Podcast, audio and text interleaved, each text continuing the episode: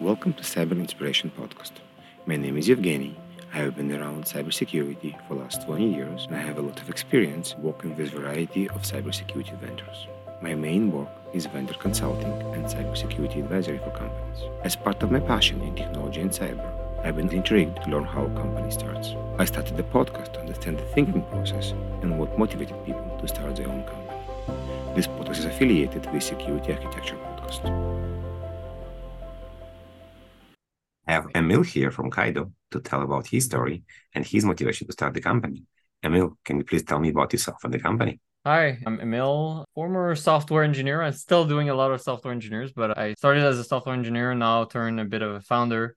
At Caido, we build a web security auditing toolkit. The idea is we want to bring something new to the market where we are used to those Java applications that were built 20 years ago, Zap, Burp, and we're trying to build something new in this uh, environment. So this is interesting that even so we're not really going deep on technical part, when you go online and people want to start in cybersecurity, somehow a lot of people want to start in pen testing. I yeah. strongly disagree that this is where you should be starting, but this is my opinion. If you just finish college, it doesn't mean you need to go build Empire State. You want to build a shack somewhere before you graduate to this, at least my view but you building tools for people that are doing good job not bad job to be better correct? Yeah that's the idea.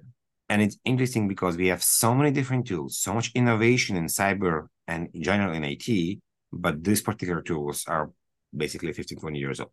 Yeah we haven't seen a lot of new startups or companies building in this ecosystem and we have seen a lot of scanners. We've seen a lot of various tools that are in Golang. A lot of them are in Golang, like small tools that do one specific jobs, not necessarily a tool that you have a plugin system and you have all of those combining things together. So I think that's what we're trying to do. And it's also a big job to start into that ecosystem with 20 years of people that have been working on that. So this podcast is about motivation of people to start their own companies. So a couple of years ago, what inspired you and your friends to start a company?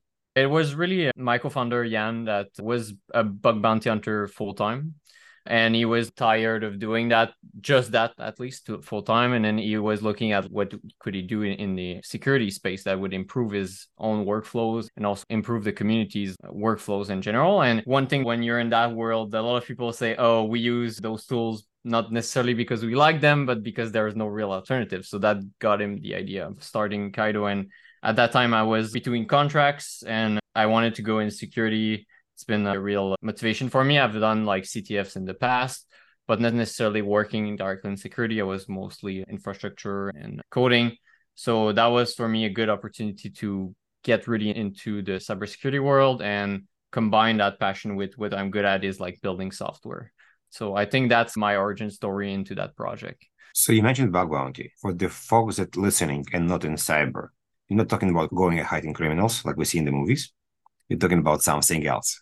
Yeah. So the bug bounty is quite a new phenomenon compared to other areas in cybersecurity. And it's where businesses, companies, they go on platforms like HackerOne, BugCrowd. There are a couple of ones that are starting to be popular right now. And they offer this program, a bug bounty program, where you have hackers that are trying to find vulnerabilities in scope to your program, and then they report that gets triaged. If it's approved, then they get a bounty or like an amount of money, and that's how they make a living. It's an interesting community. It's very different from the corporate traditional cybersecurity we've seen. There's a lot of lifestyle related to that also because it's independents that are working and you have events where people fly in from all over the world to participate into those events. So it's a very different world and we come originally from that because of my co-founder and we're still very much into that world at the moment starting slowly to expand to more traditional pen testing firms and uh, companies also that do red teaming. So this is actually what i wanted to ask. How is bug bounty different in red teaming and pen testing? You have a lot of uh, necessarily marketing around it but i would say like it's having a continuous pen test in a sense. Some people might disagree on that but i would say like a pen test gives you a point in time where like a bug bounty program you have still have uh, like people attacking you and you still can have those point in times but it gives a different perspective. And i think some bugs that in pen test you just don't have time to dig into for like very specific application bugs that some people might have time to do in a bug bounty program. And I think from my perspective, one part that I think confusing the internet or the community a bit that bug bounty will focus on applications, as you mentioned right now. Yeah. Pentest may focus on application, but may also focus on the corporate environment. So if you compare this to a bank or insurance company, going to have their corporate environment where all the users going to be, and they need to protect the users and the mm-hmm. information there, and there's the application. So with you probably is the bug bounty, you're not going to go and bug bound the corporate environment. You're going to go and tackle the application environment, and sometimes people treat it as one whole, but it's not. No, that's totally true and totally fair. I think it does focus a lot on application. It's sometimes they focus on like lower part of the stack. If you have an RDP port, they might try to attack it or something like that. But definitely they are more on the outside and generally they don't have access to the inner environments where a pen test you might start from the inner environment also. So that's different from that perspective. And it's also different from like red teaming inside of the enterprise, which is another world, I would say. So we digressed from the usual questions I usually ask, but I think for people that are watching this, and never had an idea what even this mean. I think it's important. Yeah. So you had an idea with your friend. Actually, friend had an idea. You guys started. One of the basic things is okay. Let's understand. It's something that's troubling us. Is it troubling somebody else? So you need to do market validation when you build a software. People are going to buy it. What you guys did? We did something i don't know if it's very super scientific but we went on twitter and we said we're building this thing we had a mock of the thing that we built and we sent it out to the world and say okay what are we getting out of this and we got a thousand people to follow us on Twitter, and we got around 2,000 people signing up on our small website with a signing with your email. So we had 2,000 emails. So that for us was like a big motivation that okay we're not alone in being tired of the status quos and wanting something new out of this. So that was like our first market validation and we started building with that. Do you try to raise money or you decided you just do it, gonna do it by yourself first? At that time none of us had any experience in raising money so we just started working on it. We said we're gonna do one year and just see what we can do in a year and start building that. So we didn't raise money at that time and then that was last year. So basically mid 2021 to like end of 2022 and then we got into catalyst the cyber accelerator. For that and we did the whole process of okay now are we ready to raise? Do we need to raise? And right now we decided to continue to be bootstrapped.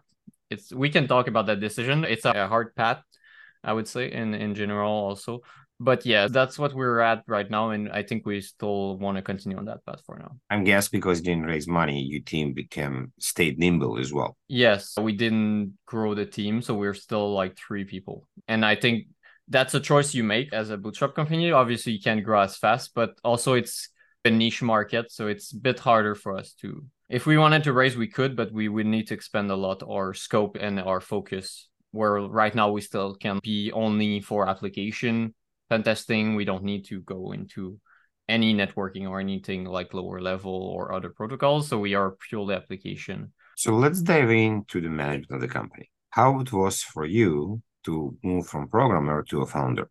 Because now you're not just basically coding. You need to make decisions. You need to make priorities. You need to spend some of the time selling as well. We're going to dive in more to the selling.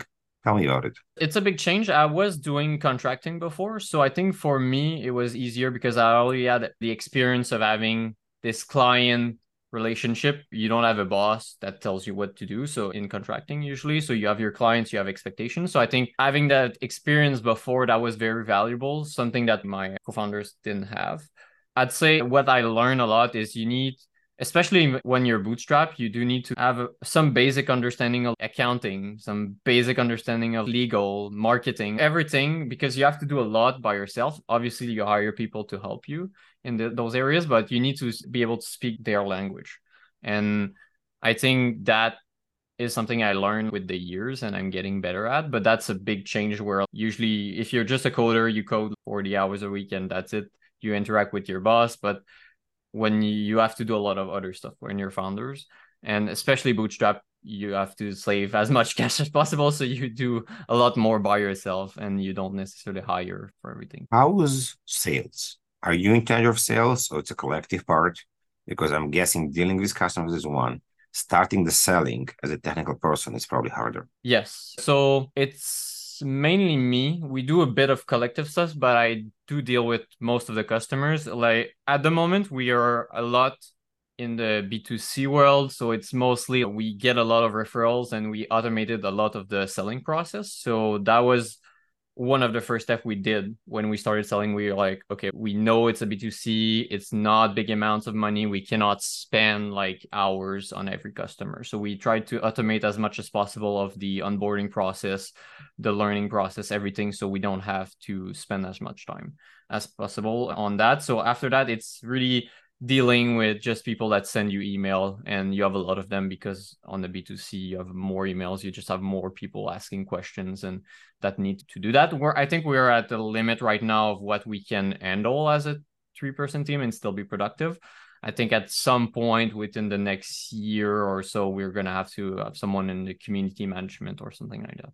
Do you envision you're going to move to b2b what kind of changes do you need to make to actually move to b2b that's a pretty good question. There are still a lot of unknowns for us because that's not something I know a lot about. So I think in a B2B, we need to be a bit more formal in the way we interact with the customers. One of our big selling points in the B2C world is that you come to our Discord, we're there, you just ask your questions and we're going to help you.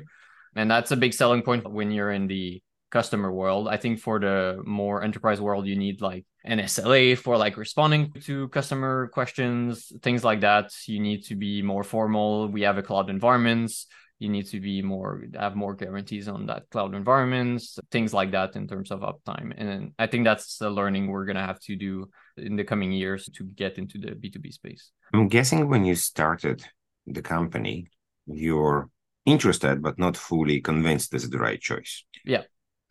is something happened for the last year and a half that shows you like, okay, I'm on the right choice. I'm doing this right. This is what I want to build. We don't need to pivot anywhere. We don't need to stop the company. I'd say pivot is always interesting. I think we know we are in the right track because we know that there are not a lot of competitors in that space. We know that people want something in that space. So I think when we did pivot a bit is at the beginning we weren't sure how we wanted to do how the approach is going to be to that problem basically. So i think we pivoted a bit on that space. We went a lot more recently on the no code low code solution. So the idea is we want people to customize their tools but they are not necessarily coders. So we want them to be able to do their workflows with as little code as possible or ideally without any code. So that's something new that we didn't have when we started but in terms of the company, we know that we're still going to go in that direction of application testing, and we're still focusing on that. I think at the end of the day, when you're bootstrap, you don't necessarily have an imperative. My bank account goes to zero. It's more, do I still want to spend another year of my own? It's always like a cost of opportunity, the, the way I see it. If you're not paid or you're paid a very small amount, what could I do else that could generate another uh, revenue for me? So I think that's more the decision that we are facing in a bootstrap world where ideally right now the company like pays for itself but not necessarily can expand to a lot of employees. If you're doing bootstrap it's mean you're putting quite a lot of hours. Yeah. How do you manage work-life balance? Any tips or tricks? I think it's discipline. At the end of the day my personal tip that i developed because it's the same problem when you're doing consulting. You can theoretically do as many hours as you can because you get paid as many hours, and it's very hard to take breaks because of that. I would say at some point you basically build your own tolerance and when you do a certain amount of hours that is okay for you. So for us we try to keep it as maximum as 60 hours per week because we know that if we do more than that we're going to get burned out and we have other interests and we try to manage that with that. Necessarily we have other contracts. Uh, everybody on the team has other contracts so we do take that time for that and it's just a management of your priorities in life. I think we chose to be a founders because we wanted independence. And if that's one of your main motivation to be independent, not necessarily working like all the time is not necessarily your goal. So that aligns with how many time you put in your company. It's always a lot of effort, but it's not a race like a short time race it's a marathon then that's the way we approach it we know it's going to take years to build that thing so if you approach it in a sustainable manner i think it's easier to find a right balance there if you will go back to the beginning would you do anything different I thought about that question a lot because it's it's always a bit of a tricky questions. I'd say not necessarily different, but I think I didn't realize how much work is gonna be. Like all our estimates were wrong in terms of like how much time it would take to get to a certain amount of revenue or just build some stuff. So I think I would just take my state of mind and say double that. And then can you afford that? But then maybe you would not have started the project either. So that's always the thing. Yeah. So not necessarily change a lot of things. I think when you do jobs and then you change every two years jobs or you change contracts every six months, you try to do your best also uh, in software development in general you try to do your best but at the end of the day you don't collect the mess but when you're the founder of the company you work on the same piece of code for five years some decision that you've made at the beginning might not have been ideal and they take a long time to clean after that. So those are the two things that would maybe tell myself to be careful about. As an entrepreneur and a busy person i'm sure sometimes there's like days where you're not happy or something happened is there as a tricks you do or what you do when you're basically down and you want to go back to yourself? Meditation running gaming? Yeah meditation is very important. I try to meditate at least 10 minutes a day. Just to start the day i found sometimes i'm very nervous or anxious and not necessarily about certain things but just general anxiousness. And I think that clearing your head at the beginning of the day was one of the best learning I did. And in general, we have this channel on our Discord that is called Feel Good. And when you're down, you just browse a bit that. And we, every time we see something, customers saying they love our product or, or just people praising us, we just put it a screenshot there. And so if you feel down, you can always go to that channel. I think it's very rewarding to see that your work matters to people. And I think we all want that at the end of the day. So that's been like our bit of a secret sauce that we try to do. We're going to switch to dark side. Dark side is where we talk about stuff that didn't work as you expected. Feel free to share stories. You don't have to mention names. Tell us about the stories that you learned from it, or the stories that was basically not a good story, you know, something that happened and it not was you expected and you feel bad about it, so just was not a good outcome. This might not be necessarily one story. I think in general, what I find very hard in the consumer space is that people don't like to pay for software. And I realize now that I'm a bit like that myself and I don't realize it or I didn't realize it before that it's very hard to get individuals to pay for software in general. It's very easy to criticize certain business models or something like that. It's very hard to build a business.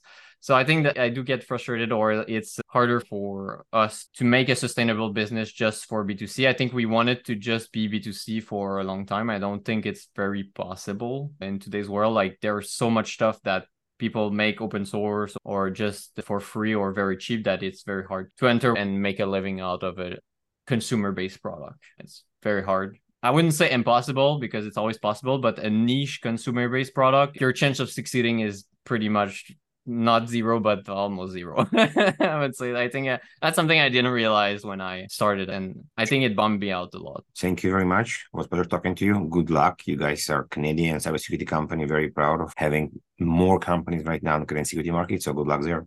Yeah. Thanks a lot, and see you soon. Thank you, everyone's listening. We will see you in the next episode. Thank you, everyone.